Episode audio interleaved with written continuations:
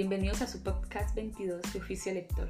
En esta oportunidad, además de leerles un poema pequeño de Borges para el gato, quisiera hablarles de mis gatos y de lo que me han enseñado y cómo extrapolé esos conceptos hasta mis relaciones. Yo he tenido dos gatos, un esposo y algunos es. Mi primer gato, mío, muestra de mi afán de cuidar, se llama Frodo. Ya no vive conmigo. Lo crié y se lo quedó el esposo, que ahora también es eso. Ya sé que mi dicción no da para que suene como una X, pero ustedes saben de qué hablo. Cuando adopté a Spencer, mi gato actual, lo hice principalmente para curar esa herida de vacío que me dejó dejar a Frodo. Y es que yo no quería que mi expareja tuviera como una manera de chantajearme o de hurgar dentro de mis emociones preguntándole por Frodo. Entonces lo que hice fue dejar de preguntar por Frodo, no me volví a interesar por él. Y aunque yo tenía el recuerdo y me dolía y veía sus fotos y pensaba en él, poco a poco fue disminuyendo el sentimiento y al adoptar a Spencer, pues ese dolor se fue vaciando. Entonces de eso aprendí que el pasado para que no duele hay que dejarlo ir y que las heridas de amor con amor se curan. Spencer es mucho más desconfiado y precavido. Yo lo rescaté de la calle y a él le ha costado aprender a confiar en mí. Una vez que ha logrado confiar en mí, pues ya no se me despega más. Y ahí está otra lesión. Aunque nos parezca al inicio que perdemos un mundo, de que nadie nunca volverá a amarnos y que tampoco lo haremos nosotros, puede ser que llegue algo mejor, diferente. No podría asegurarles que será así, pero Spencer tiene una forma tan particular de ser que no va a poder reemplazar a Frodo jamás y sería un error que lo hiciera. En conclusión, hay relaciones buenas y pueden llegar relaciones mejores. Spencer me busca cuando quiere comida, agua, que le abra la puerta o que lo acaricie. Yo he aprendido a saber qué quiere en cada ocasión. Observándolo, he concluido algunas cosas. Si quieres algo, pídelo y aprende a saber quién te lo puede dar. Ya sabes lo que dicen. No le pidas peras a Lola. Spencer le pide comida solo a mi hermana o a mí, que sabe que somos las únicas personas que siempre lo alimentamos. Si se trata de agua o que le abran la puerta, eso se lo pide a casi todos en la casa. Pero solo a mí me pide que lo acaricie. Me busca, se trepa, se queda ahí ronroneando. Si no lo toco, se atraviesa entre mi mano lo que sea. Me pasa su cabeza, su lomo. Cuando cree que es suficiente, se aparta. Se acuesta a mis pies, a mi lado o se va a otro lugar. Observándolo, he tratado de asimilar eso de estar al lado del otro, simplemente estando, sin invadirlo, como de una forma tranquila. En este momento preciso, mientras yo grabo este podcast, él está acostado al lado mío, con una quietud y una tranquilidad que me desconciertan y me sorprenden a partes iguales. Entonces es como ese poder disfrutar al otro sin invadirlo, solo disfrutando ese contexto compartido, ese instante en el que ambos coincidimos en el tiempo y en el espacio, que es por demás es una fortuna. Spencer hace lo que él quiere siempre que lo quiere. Y por eso yo sé que me quiere. La libertad es un requisito del amor. Su elección constante, por instinto o por lo que sea, a mí me satisface hace que pueda disfrutar más de esos espacios que son fruto de su libertad, de su deseo y no de mi imposición. Desde que tengo gatos yo aprendí que son seres independientes y eso me ha enseñado a respetarlos. Yo no lo obligo a permanecer conmigo si no lo desea y tampoco me resiento por sus ausencias. No lo cargo más tiempo del que él consiente, respeto su manera de decir, su manera de ser y de elegir, por más gatuna que sea. Y todo eso es porque yo no me esperaba tanto de un gato. Se suponía que eran animales de naturaleza esquiva y ajena a la socialización. Mi ausencia de expectativas me ha permitido disfrutar más de su naturaleza, lo que también nos ayudaría mucho en nuestras relaciones. Si en lugar de observar menos disfrutáramos más y exigiéramos menos todavía y esperáramos aún menos todavía. A veces yo quiero ser un gato, pero no cualquier gato, a veces quiero ser Spencer. Spencer sabe distinguir bien a quien le agrada y a quien no. Pero más de eso, sabe quién le agrada a él y quién no. Sabe qué contactos le gustan y cuáles no. En casa casi todos lo han tocado alguna vez y con cada uno es diferente. A algunos los evita porque no confía en sus intenciones, a otros los evita porque lo ahogan de tanto amor impuesto y a otros los ignora en una especie de pacto silencioso. ha habido ocasiones en que se ha acostado al lado sobre las piernas de mis amigos y pues reconozco que me han dado celos. Otras veces le he tomado como una buena señal, como que bueno, si Spencer puede confiar en esta persona, a lo mejor yo también. y otras veces he podido darme cuenta de que estaba cerca de ellos solo porque ellos estaban cerca de mí. Spencer es un animal, es un gato, actúa por instinto, pero a veces me parece tan clara la forma de actuar que me desconcierta ser persona y preferiría ser un poco más animal. Spencer me ha enseñado paciencia, silencio, quietud, viveza, sigilo, ternura. Me ha dado calorcito, a mí que soy un poco friolenta. Me ha hecho pensar en que me gustaría ser un gato, para poder saber quién te ama y quién no y sobre todo para poder elegir quedarte siempre con los primeros. Para entender que el que te quiere te busca y si eres tú quien busca, pues quien te quiere te recibe. A saber distinguir entre indiferencia y respeto por tu independencia, por tu espacio, por tus maneras de hacer y de ser. A buscar a las personas que quiero cuando las quiero y no esperar que ellas den el primer paso y sobre todo me ha enseñado que soy única para él, que me prefiere. Y aunque pueden haber personas en casa mejores que yo, él me elige a mí siempre. Es algo que yo le doy y nadie más le da. Y esa relación donde no hay exclusividad, pero sí preferencia, me llena el corazón. como dirían en italiano, y scaldato il cuore me ha escaldado el cuore. Eso. Ha sido un placer infinito hablarles de Spencer. Les leeré ahora el poema que les prometí de Borges, que se llama Al gato. No son más silenciosos los espejos, ni más furtiva el alba aventurera. Eres, bajo la luna, esa pantera que nos está a divisar de lejos. Por obra indescifrable de un decreto divino, te buscamos vanamente más remoto que el Ganges y el poniente. Tuya es la soledad, tuyo el secreto.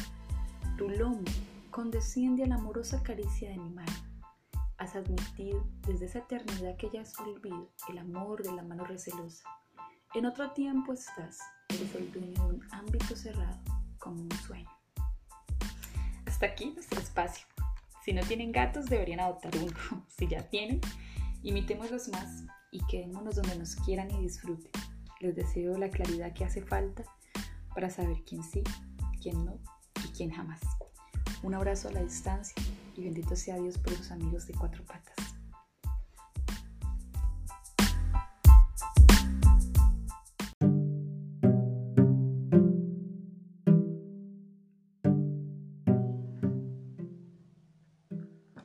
Bienvenidos a este espacio y al podcast 23 de Oficio Lector. Hace un tiempo que no leía nada, no es que haya dejado de leer, es solo que en algún punto de este discurrir me vi sin nada que decir.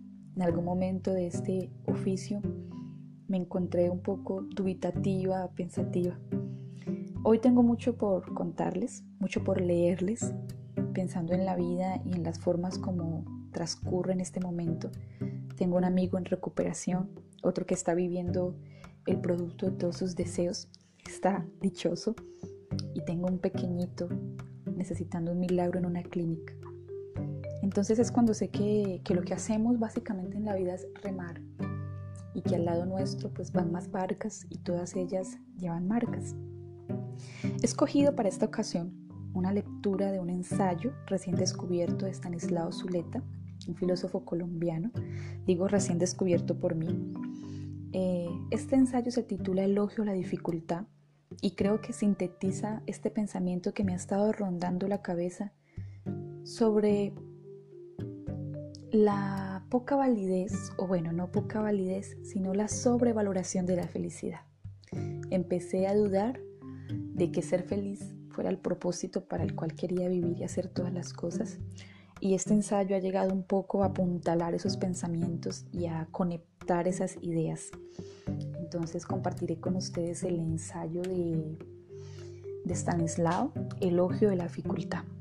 Dice así, la pobreza y la impotencia de la imaginación nunca se manifiestan de una manera tan clara como cuando se trata de imaginar la felicidad. Entonces comenzamos a inventar paraísos, islas afortunadas, países de cucaña, una vida sin riesgos, sin lucha, sin búsqueda de superación y sin muerte. Y por lo tanto, también sin carencias y sin deseo, un océano de mermelada sagrada, una eternidad de aburrición, metas afortunadamente inalcanzables, paraísos afortunadamente inexistentes. Todas estas fantasías serían inocentes e inocuas si no fuera porque constituyen el modelo de nuestros propósitos y de nuestros anhelos en la vida práctica. Aquí mismo, en los proyectos de la existencia cotidiana, más acá del reino de las mentiras eternas, introducimos también el ideal tonto de la seguridad garantizada, de las reconciliaciones totales, de las soluciones definitivas. Puede decirse que nuestro problema no consiste sola ni principalmente en que no seamos capaces de conquistar lo que nos proponemos, sino en aquello que nos proponemos. Que nuestra desgracia no está tanto en la frustración de nuestros deseos como en la forma misma de desear. Deseamos mal.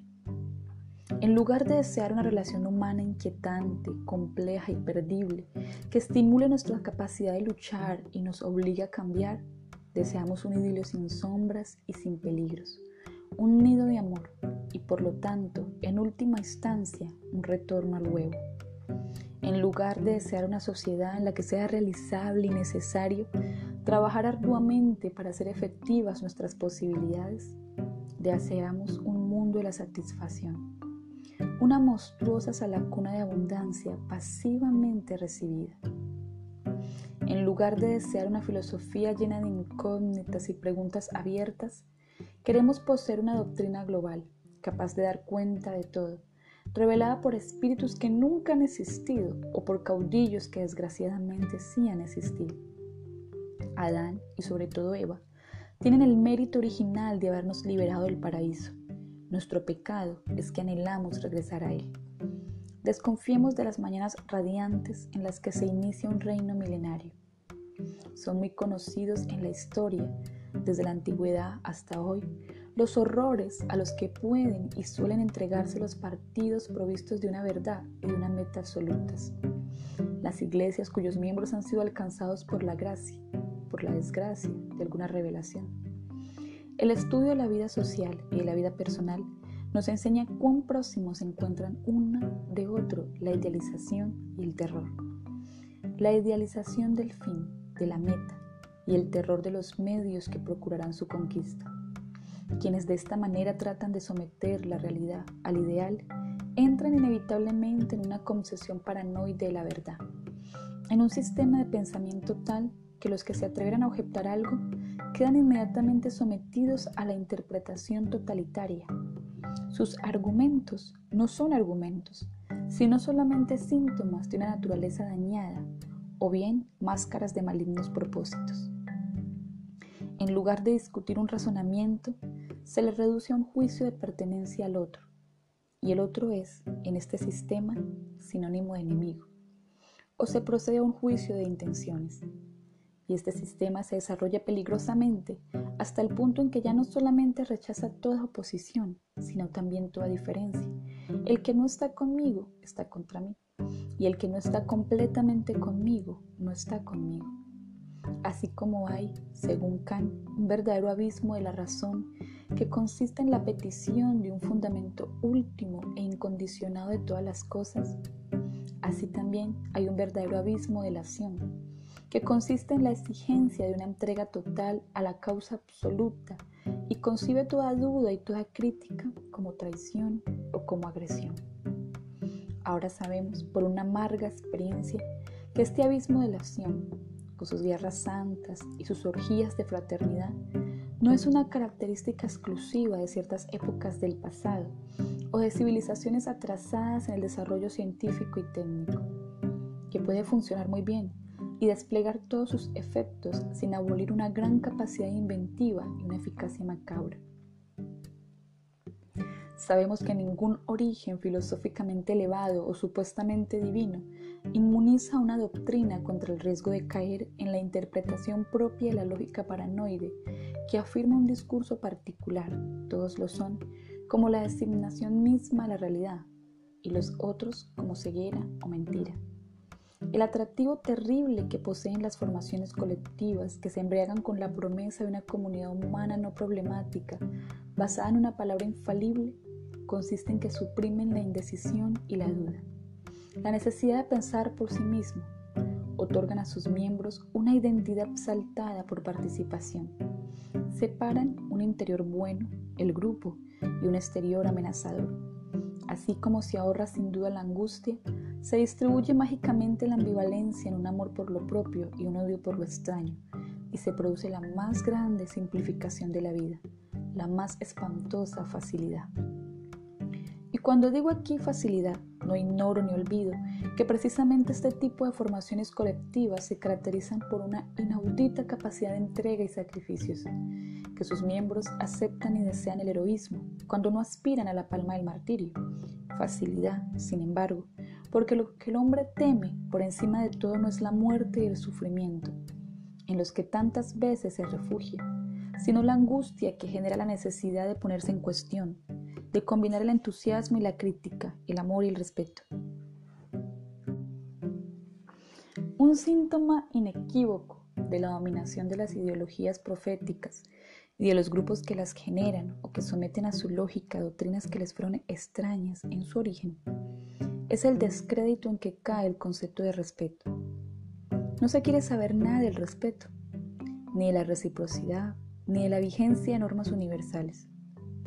Estos valores aparecen más bien como males menores propios de, un resignado escepticismo, como signos de que se ha abdicado a las más caras esperanzas, porque el respeto y las normas solo adquieren vigencia allí donde el amor, el entusiasmo, la entrega total a la gran misión ya no pueden aspirar a determinar las relaciones humanas.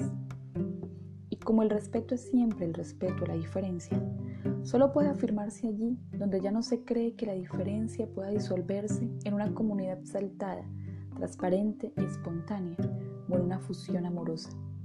No se puede respetar el pensamiento del otro, tomarlo seriamente en consideración, someterlo a sus consecuencias, ejercer sobre él una crítica, válida también en principio para el pensamiento propio. Cuando se habla es de la verdad misma, cuando creemos que la verdad habla por nuestra boca, porque entonces el pensamiento del otro solo puede ser error o mala fe, y el hecho mismo de su diferencia con nuestra verdad es prueba contundente de su falsedad, sin que se requiera ninguna otra. Nuestro saber es el mapa de la realidad, y toda línea que se separe de él solo puede ser imaginaria o algo peor, voluntariamente torcida por inconfesables intereses. Desde la concepción apocalíptica de la historia, las normas y las leyes de cualquier tipo son vistas como algo demasiado abstracto y mezquino frente a la gran tarea de realizar el ideal y de encarnar la promesa. Y por lo tanto, solo se reclaman y se valoran cuando ya no se cree en la misión incondicionada. Pero lo que ocurre cuando sobreviene la gran desidealización no es generalmente que se aprenda a valorar positivamente lo que tan alegremente se había desechado o estimado solo negativamente, lo que se produce entonces, casi siempre, es una verdadera ola de pesimismo, escepticismo y realismo cínico.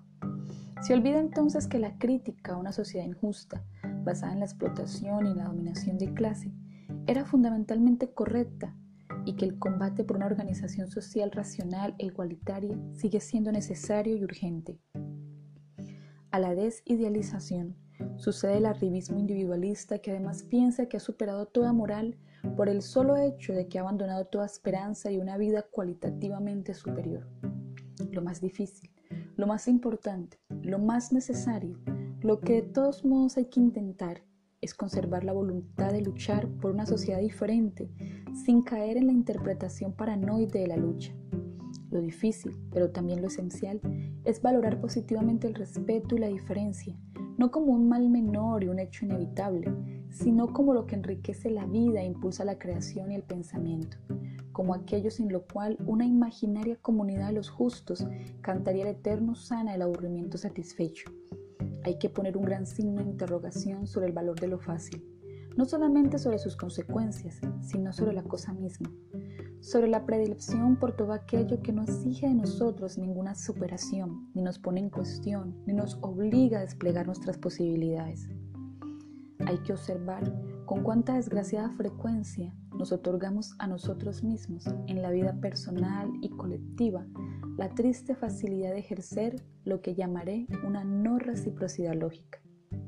Es decir, el empleo de un método explicativo completamente diferente cuando se trata de dar cuenta de los problemas, los fracasos y los errores propios y los del otro cuando es adversario o cuando disputamos con él. En el caso del otro, aplicamos el esencialismo. Lo que ha hecho, lo que le ha pasado es una manifestación de su ser más profundo. En nuestro caso, aplicamos el circunstancialismo, de manera que aún los mismos fenómenos se explican por las circunstancias adversas, por alguna desgraciada coyuntura. Él es así. Yo me vi obligado. Él cosechó lo que había sembrado. Yo no pude evitar este resultado. El discurso del otro no es más que un síntoma de sus particularidades, de su raza, de su sexo, de su neurosis, de sus intereses egoístas. El mío es una simple constatación de los hechos y una deducción lógica de sus consecuencias. Preferiríamos que nuestra causa se juzgue por los propósitos y la adversaria por los resultados. Y cuando de este modo nos empeñamos en ejercer esa no reciprocidad lógica, que es siempre una doble falsificación, no solo respetamos al otro, sino también a nosotros mismos, puesto que nos negamos a pensar efectivamente el proceso que estamos viviendo. La difícil tarea de aplicar un mismo método explicativo y crítico a nuestra oposición y a la opuesta no significa desde luego que consideremos equivalentes las doctrinas, las metas y los intereses de las personas, los partidos, las clases y las naciones en conflicto. Significa por el contrario, que tenemos suficiente confianza en la superioridad de la causa que defendemos como para estar seguros de que no necesita ni le conviene esa doble falsificación con la cual, en verdad, podría defenderse cualquier cosa. En el carnaval de miseria y derroche propio del capitalismo tardío, se oye a la vez lejana y urgente la voz de Good y Marx que nos convocaron a un trabajo creador, difícil, capaz de situar al individuo concreto a la altura de las conquistas de la humanidad. Dostoyevsky nos enseñó a mirar hasta dónde van las tentaciones de tener una fácil relación interhumana. Van no solo en el sentido de buscar el poder, ya que si no se puede lograr una amistad respetuosa en una empresa común, se produce lo que Baro llama intereses compensatorios, la búsqueda de amos, el deseo de ser vasallos, el anhelo de encontrar a alguien que nos libere de una vez por todas del cuidado de que nuestra vida tenga un sentido. Dostoyevsky entendió hace más de un siglo que la dificultad de nuestra liberación procede de nuestro amor a las cadenas. Amamos las cadenas, los amos, las seguridades, porque nos evitan la angustia de la razón. Pero en medio del pesimismo de nuestra época se sigue desarrollando el pensamiento histórico el psicoanálisis, la antropología, el marxismo, el arte y la literatura. En medio del pesimismo de nuestra época, surge la lucha de los proletarios, que ya saben que un trabajo insensato no se paga con nada, ni con automóviles ni con televisores. Surge la rebelión magnífica de las mujeres que no aceptan una situación de inferioridad a cambio de halagos y protecciones. Surge la insurrección desesperada de los jóvenes que no pueden aceptar el destino que se les ha fabricado. Este enfoque nuevo nos permite decir como Fausto, también esta noche, tierra, permaneciste firme, y ahora renaces de nuevo a mi alrededor y alientas otra vez en mí la aspiración de luchar sin descanso por una altísima existencia. Este ensayo fue el discurso de aceptación del doctorado honoris causa de la Universidad del Valle eh, en Cali el 21 de noviembre de 1980. Como ven, ha sido un tiempo de cambios. He vuelto a la universidad sin ninguna certeza más que la del momento presente, con los ojos llenos de descubrimiento y en las manos el barro primigenio, con la boca saciada de besos y un corazón que danza adentro. Me despido creyendo que cada uno tomará para sí lo que le sirva, que acunará en su centro lo que le consuele y dejará ir el resto. Un abrazo, buenos vientos, buena mar y que las lecturas, las difíciles, los encuentren.